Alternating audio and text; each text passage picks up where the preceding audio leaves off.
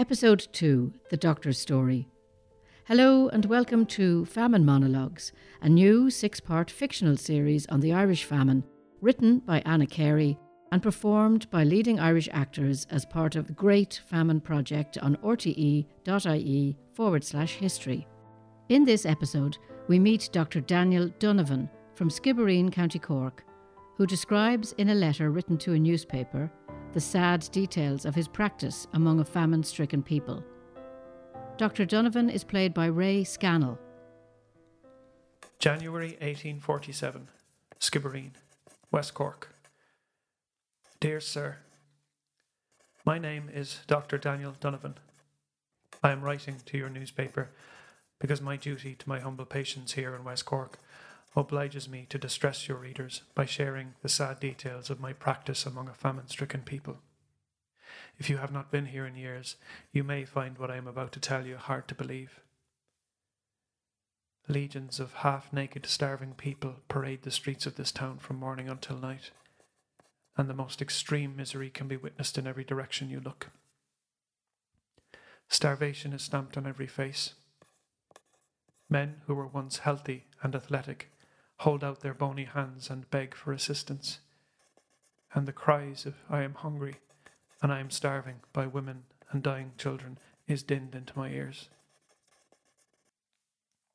It is impossible for my colleagues and I to look after them all.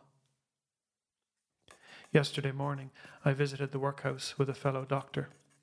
And when we were leaving, we were accosted by so many desperate people in need of aid that I could only tear myself away with great difficulty. My colleague remained for over four hours dispensing medicine to those with fever and bowel complaints, which are terribly widespread in this area. That medicine will be too little and too late for most. As I returned from the workhouse to my own house, I heard a loud and mournful wailing from my neighbour's home. A few days before, a desperate family had arrived at my door looking for a coffin to bury their child. My generous neighbour came out to help them, and in her act of kindness, she contracted a fever from the grieving family, and now she is dead. Oh, God, this tragedy should teach the wealthy of this country a lesson, and should show them that though they are beyond the reach of hunger, they are not beyond the influence of disease. I warn you all, unless something is done to ease the conditions of the poor, their diseases will spread to more and more of the rich. That was just one of the tragedies I witnessed this day. No sooner had I heard the news of my neighbour's death when two men passed by me, bearing a small coffin on their shoulders. Who was dead? I asked them. Bat Connell's daughter, came the answer. I asked them why Connell was not taking his child to her final resting place. This was the reply. We are burying her for him, as he is too weak to do it himself. I could do nothing for Connell or his dead child, and so I set off on my rounds to the hovels of the sick and the hungry. Everywhere I looked, everywhere I went, were scenes of poverty in its most hideous form. I called at the house of a man named John Murphy, where I knew the sickness had lingered on for months. I asked the woman who met me at the doorway how many were suffering from the fever. The woman looked like a ghost. It's not the fever that ails us, she said, but the hunger. And it was that hunger that killed my daughter. My dear sir, if I were to describe the scenes of abject misery which I have witnessed in the houses of the sick, I know that I run the risk of having my statements disbelieved. But I solemnly declare to you all that no words can exaggerate, and no pen can describe the misery that the people of this neighbourhood are enduring at this moment. Their cup of pain is filled to overflowing, and I fear they are doomed to drink it to the very dregs. Disease is rampant in every hovel, and death in every village. In the burying ground at Dunmanus, the coffinless bodies are buried at night. Stones are heaped over the grave to stop starving animals from devouring the corpses. There is no ceremony in these burials, no funeral prayers. Families that loved each other now bury their dead with less apparent feeling than they would once have shown to their favourite dog. And perhaps this is the most striking effect of this devastation. These people have always been so loving and full of affection for their families and friends. But this famine is robbing them of their humanity.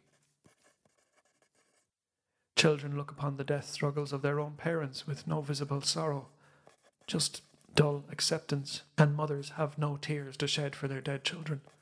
Last week, a woman came to my dispensary looking for medicine for her children. Five of the six of them have a fever. But I'd sooner see them dead by morning, she told me. This time 12 months ago, I would as soon lose my heart's blood as one of my children. But it is killing me now to see them starving and to hear them crying.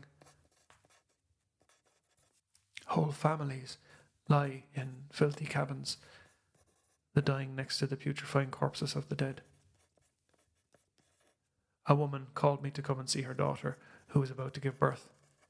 Is the labour bad? I asked her, and she said, No, but the daughter was suffocating with the smell of the dead man who was lying next to her. I found the poor creature in labour without a scrap of straw to lie on, let alone a blanket.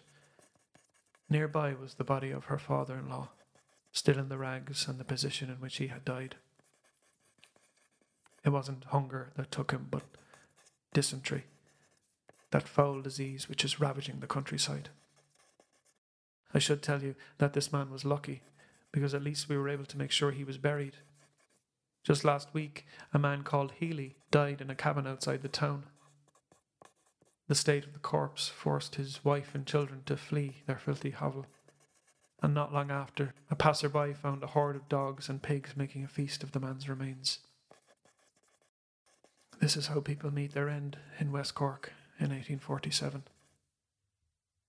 It may be hard for those who have not witnessed such horrors to believe that they can take place in this country, but I swear to you, they do take place every single day, and no one who has seen them will ever forget them.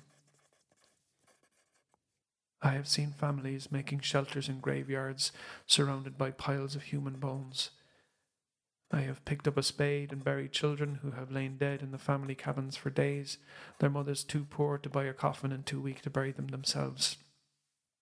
I have seen women whose bony hands are burned and blistered because they fell into the feeble fires in a desperate attempt to warm their sickly limbs.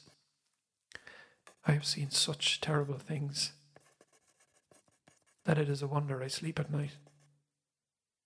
And yet I must because I have to try to help these poor wretches to the best of my ability.